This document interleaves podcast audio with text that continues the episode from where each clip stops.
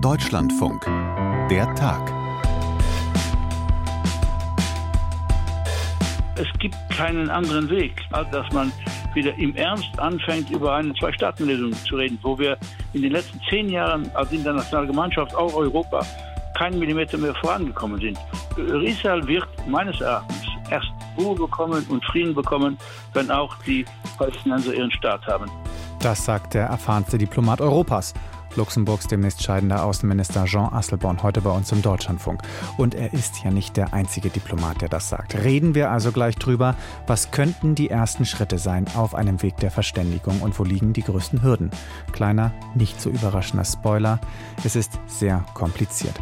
Und kompliziert ist auch ein gutes Stichwort für unser zweites Thema. Die Republikaner im US-Repräsentantenhaus haben es im vierten Anlauf doch geschafft und einen neuen Speaker gewählt. Mike Johnson, bis gestern ein unbeschriebenes Blatt und Überraschung, ein Verbündeter von Donald Trump. You're going to see an aggressive schedule in the days and weeks ahead. You're going to see Congress working as hard as it's ever worked, and we are going to deliver for the American people. Vor uns liegt ein enger Zeitplan. Wir werden so hart arbeiten wie immer und wir werden im Sinne der amerikanischen Bürger abliefern, sagt Johnson. Was er unter abliefern versteht, auch dazu gleich mehr in der Tag an diesem Donnerstag, den 26. Oktober 2033. Ich bin 2023. Ich bin Philipp May. Hi. Es sind Betrübliche Zeiten ohne Frage. Betrübt hat mich zum Beispiel heute Morgen das Interview im Deutschlandfunk mit Suleiman Abu Daye, ein Palästinenser, wohnhaft in Jerusalem, bis zu seiner Pensionierung Mitarbeiter der FDP-nahen Naumann-Stiftung dort. Alles andere als ein Radikaler. Aber auch er hat es nicht geschafft, den Hamas-Terror klar zu verurteilen in diesem Interview. Natürlich sind die Menschen auch über äh, das Töten von Zivilisten enttäuscht und schockiert. Aber für die meisten Palästinenser ist das eine Reaktion auf die jahrzehntelange Unterdrückung und Entmenschlichung der Palästinenser unter israelischer Besatzung angesehen.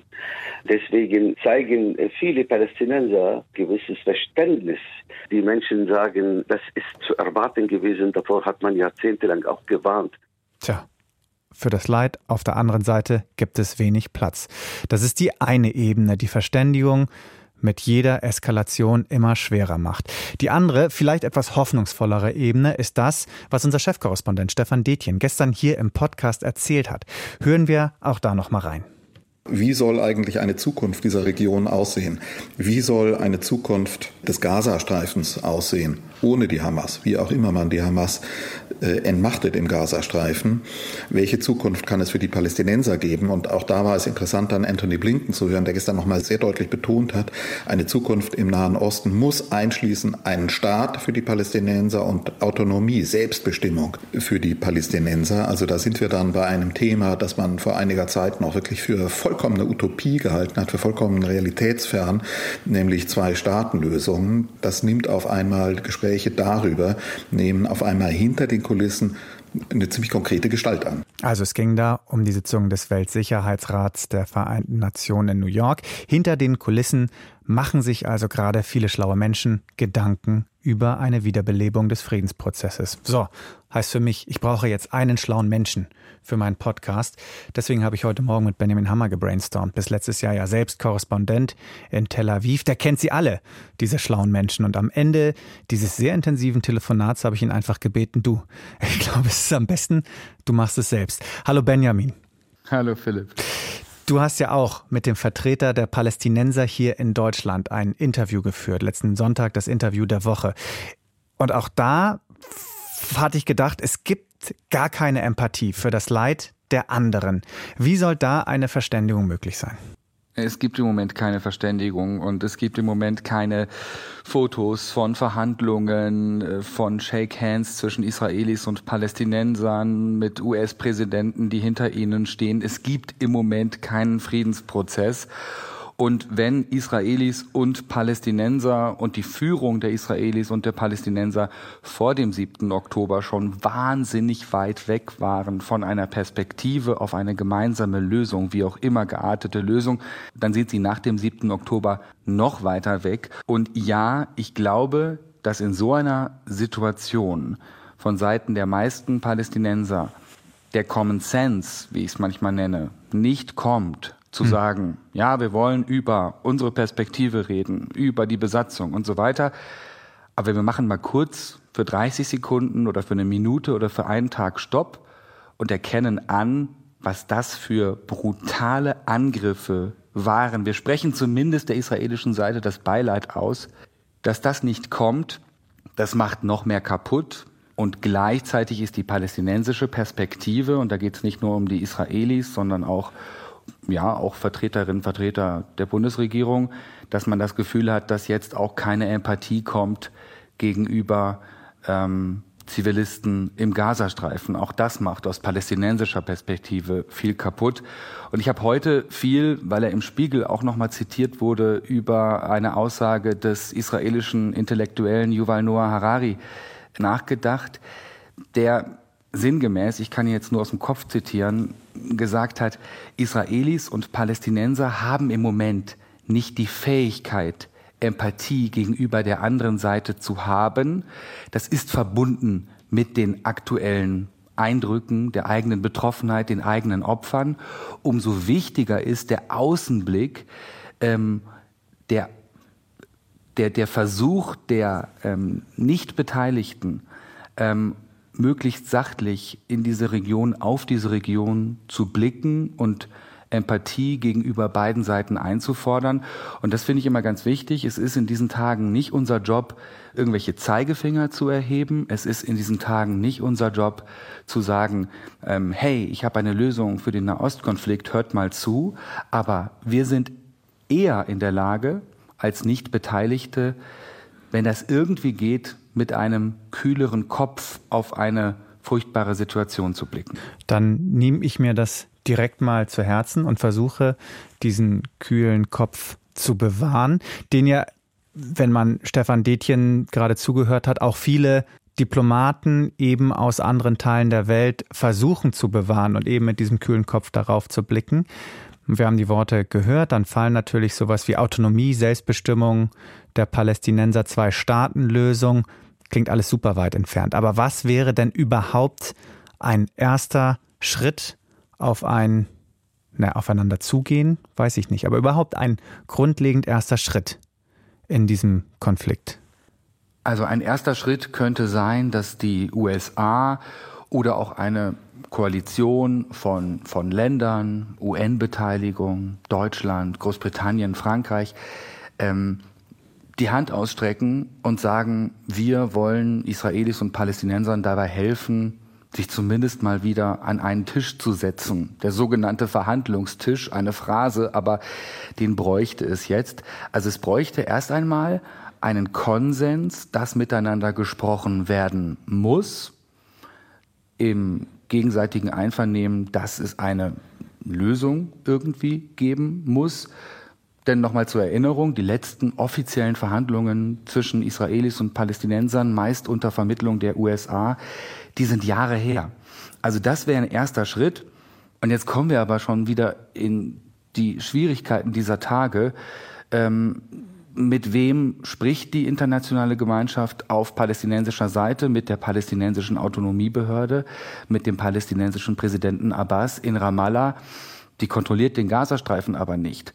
Ähm, der wird von der ähm, Hamas kontrolliert. Das war auf israelischer Seite jahrelang auch ein Argument wir haben niemanden, mit dem wir verhandeln können. Das kam auf israelischer Seite auch möglicherweise dem israelischen Premierminister jahrelang ganz gelegen, dieses Argument zu bringen. Ähm, denn das muss man an der Stelle auch sagen, auch die israelische Regierung, auch der israelische Premierminister Netanyahu hat in den letzten Jahren jetzt nicht gerade großen Enthusiasmus gezeigt, um es vorsichtig zu formulieren, sich mit den Palästinensern an diesen sogenannten Verhandlungstisch wiederzusetzen. Also Gut wäre ein Konsens, dass geredet werden muss, und dann wäre man aber immer noch sehr, sehr weit entfernt von einer Lösung. Es wird jetzt wieder zumindest mehr mit etwas mehr Drive, mit etwas mehr Engagement weltweit über die Notwendigkeit einer Lösung dieses jahrzehntealten Konfliktes gesprochen. Mhm. Und jetzt natürlich die Frage, wenn du sagst, es gibt auf palästinensischer Seite keinen Ansprechpartner, kann die Hamas, eine Terrororganisation, die diese Gewalteskalation äh, zu verantworten hat, ohne Wenn und Aber, kann die in irgendeiner Form ein Verhandlungspartner sein? Eher nicht, oder? Ich habe gerade, bevor wir gesprochen haben, noch mal so durch ein paar ältere Artikel gescrollt und da gibt's ein Foto, das zeigt den palästinensischen Präsidenten mit dem damaligen palästinensischen Premierminister Ismail Haniyeh von der Hamas bei einer gemeinsamen Kabinettssitzung im Gazastreifen 2008. Da war die Hamas auch schon eine Terrororganisation nach der Definition von Israel, den USA und der Europäischen Union.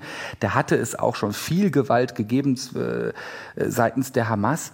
Aber das war so ein Foto, wo man äh, ja einen politischen Vertreter der Hamas gemeinsam mit dem palästinensischen Präsidenten am Tisch sitzen sah. So, das währte dann nicht lange, diese äh, innerpalästinensische Zusammenarbeit. Im Gegenteil, ja, die äh, palästinensische Autonomiebehörde im Westjordanland, Abbas, PLO, Fatah und die Hamas sind sich fast spinnefeind.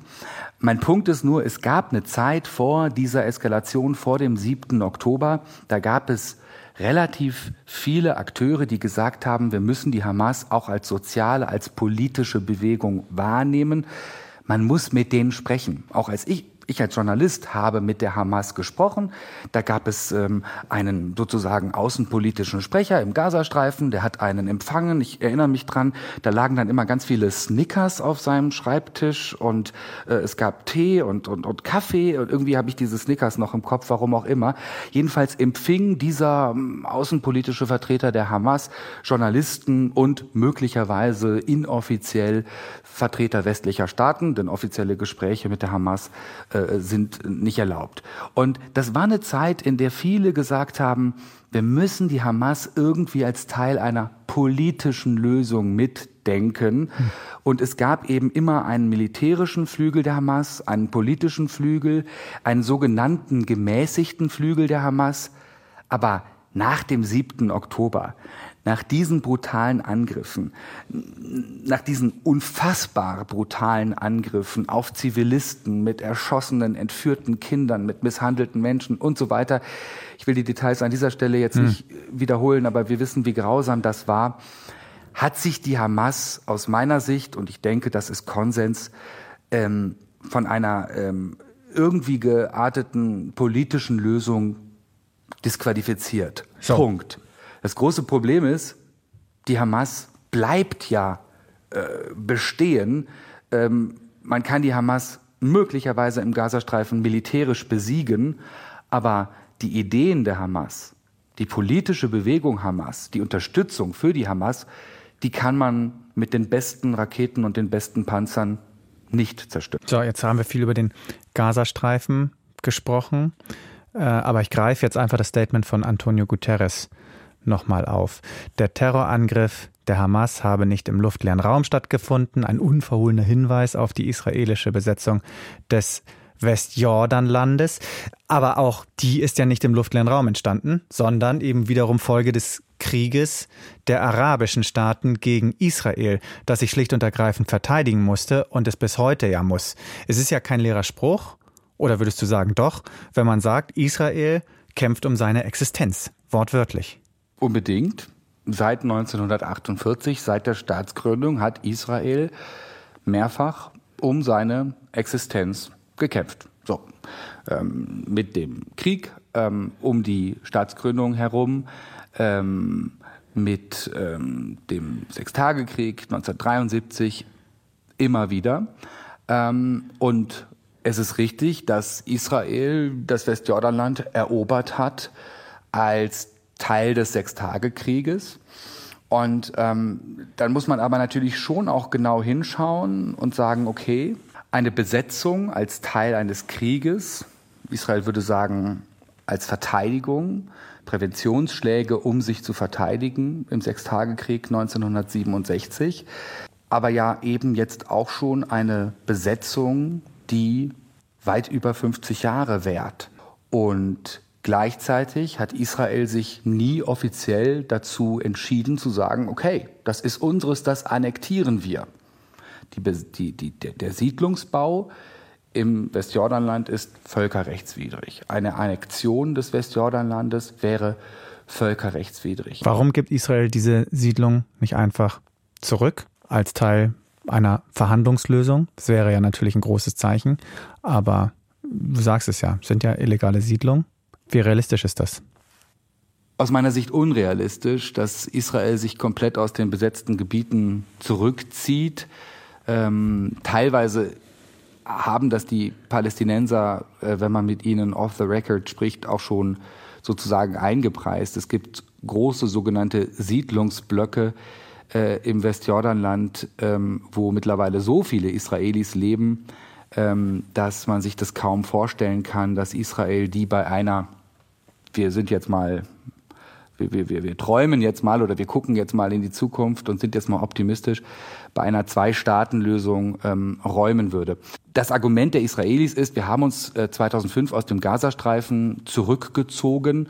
Die Hamas konnte sich dort breit machen, ausbauen und jetzt ähm, hat sie diesen brutalen Angriff verüben können. Die Furcht aus israelischer Sicht ist, wenn man sich komplett aus dem Westjordanland zurückzöge, äh, dann ähm, würde aus dem Westjordanland ein zweiter Gazastreifen werden mit dem Potenzial solch brutaler Angriffe. Palästinenser würden erwidern, wenn ihr uns, wenn wir einen souveränen Staat bekommen, in den völkerrechtlich definierten Grenzen, dann kriegen wir das schon hin, für Sicherheit auch gegenüber Israel zu sorgen. Das wäre äh, diese Perspektive. Also es gibt das Sicherheitsargument, warum Israel sich nicht zurückziehen möchte. Es gibt ein wirtschaftliches Argument. Die Besatzung ist so weit fortgeschritten, dass man Hunderttausende äh, Israelis ähm, aus den Siedlungen sozusagen räumen müsste. Deutlich mehr als 2005 im Gazastreifen. Und dann, und das ist wichtig, gibt es ein ideologisches Argument. Ähm, diese israelische Regierung, die bisherige israelische Regierung ist ähm, äh, hat auch in ihren Reihen ähm, Vertreter von teilweise radikalen israelischen Siedlern, für die das Westjordanland das sogenannte Kernland Israels ist. Ich möchte trotzdem als letztes noch einmal ganz kurz auf den Anfang zurückkommen. Vielleicht doch ein bisschen, ja, ist auch wieder beides. Ne, auf der einen Seite haben wir diese schreckliche, barbarische, verabscheuungswürdige Terrortat der Hamas, aber sie könnte ja möglicherweise am Ende dazu führen, dass wieder Bewegung in eine ganz festgefahrene Situation kommt. Das wäre eigentlich schon fast wieder das, was die Hamas wollte, was ja auch schon fast wieder zynisch ist. Oder ist das eh zu viel Gehoffe von meiner Seite aus? Ich finde es in Anführungszeichen gut, dass dieser ungelöste Konflikt jetzt wieder international mehr Aufmerksamkeit bekommt, dass man vielleicht auch abrückt vom formelhaften Zwei-Staaten-Lösung, das wird schon irgendwie und die Palästinenser auf ihrem Weg zum Staat mhm. und give peace a chance. Und das ist sozusagen gut. Und jetzt kann ich vielleicht aus einem Gespräch von mir nochmal zitieren mit äh, dem israelischen Regisseur ähm, Hanan Ishai Ronen, den ich auch persönlich kenne, den ich am Ende eines Gesprächs eben fragte, werden deine Kinder in Frieden mit den Palästinensern leben? Und er begann seine Antwort mit der Art und Weise, wie viele Antworten, gerade so bei Interviewsituationen, es muss ja gehen. Es gibt ja keine Alternative. Wir müssen uns irgendwie zusammenfinden. Wir müssen irgendwie miteinander in Frieden leben, Israelis und Palästinenser zwischen Mittelmeer und Jordantal. Und dann brach Hanans Stimme in diesem Interview, weil er sagte, ich will das glauben, ich will das sagen, ich muss das sagen. Aber, und ich glaube, an der Stelle hat der 7. Oktober etwas verändert, er war sich seiner eigenen Worte nicht mehr so sicher, ob das noch was wird.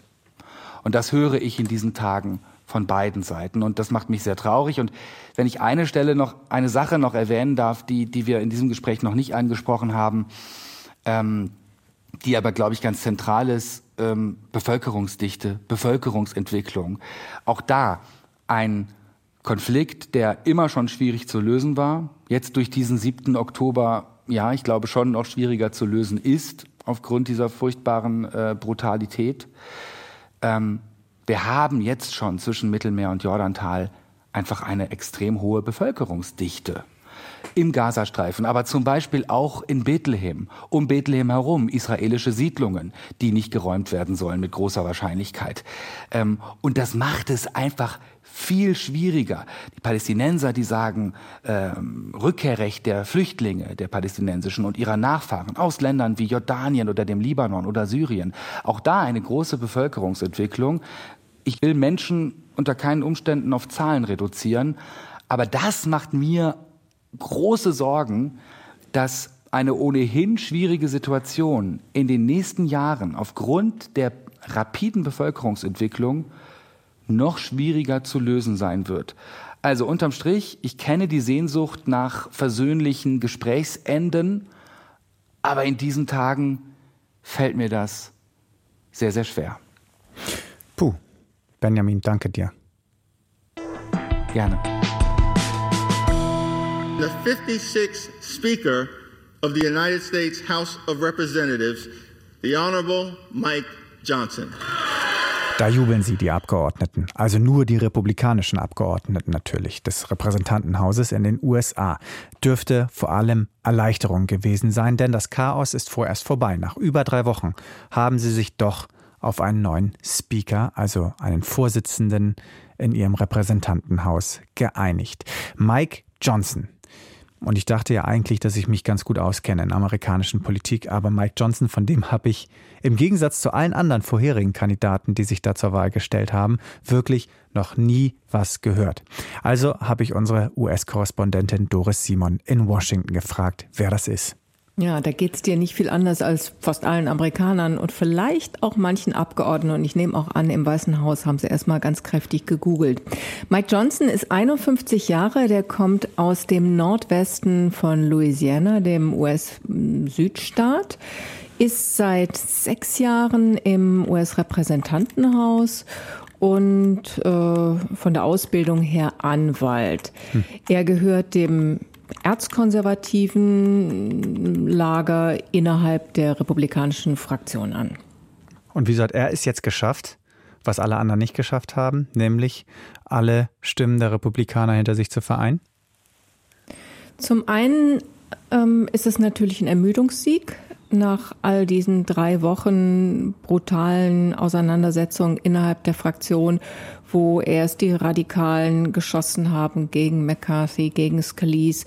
Dann haben die Moderaten Jordan dreimal ein Stoppschild hingehalten. Dann Tom Emmer durchgefallen, weil er eben Establishment war und Trump den Daumen gesenkt hatte. Und das Bild in der Öffentlichkeit und auch so die Ausweglosigkeit und auch die Aufgaben, die alle liegen geblieben sind.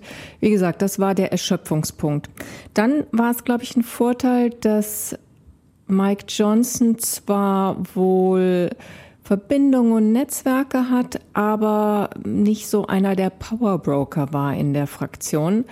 Das hat ihm auch weniger Feinde beschert als allen Kandidaten vor ihm. Das heißt, da hatten nicht viele noch einen persönlichen Zwist mit ihm. Es waren ja auch teilweise sehr persönliche Dinge, die in den letzten drei Wochen dazu geführt haben, dass kein Speaker gewählt wurde. Und dann, das darf man nicht übersehen, ist Mike Johnson ein Mann des rechten Flügels, nicht politisch, aber vor allem sozial, also nicht so sehr politisch, vor allem sozial. Und für die war das sozusagen eine spätere Revanche, nachdem ihr Kandidat Jim Jordan, der ehemalige Ringkampftrainer, dreimal durchgefallen war im Plenum und es keine Chance gab für ihn mehr, dass jetzt nun doch einer der Iren gewählt wurde. Okay, es ist jetzt interessant, wenn du sagst, nicht so sehr politisch, aber sozial. Also mit anderen Worten, politisch ist er eigentlich ein gemäßigter Republikaner Nein, und sozial mu- hängt er aber mit Leuten wie, My, äh, wie Jim Jordan rum, oder? oder? Das muss ich nochmal zurechtrücken. Ja. Ähm, er ist nicht rechtsextrem, aber er ist schon ultrarechts in okay. seinen Ansichten. Alles ja, es ist, das Spektrum ist sehr breit. Es gibt Fiskalradikale, es gibt Rechtsextreme, es gibt Ultrarechte, es gibt auch eben nur sozialkonservative, aber er ist nicht nur sozialkonservativ. Ich nehme an, da kommen wir gleich nochmal drauf. Okay, aber er ist auf jeden Fall ein Mann von Donald Trumps Gnaden. Das kann man schon sagen. Ich bin nie sicher, ob man sagen kann von Donald Trumps Gnaden. Er ist ja von den Wählern gewählt worden, aber er ist ein Mann, der extrem eng mit Donald Trump verbunden ist. Mike Johnson hat als Anwalt in beiden Teams gearbeitet, die Donald Trump verteidigt haben in seinen Amtsenthebungsverfahren.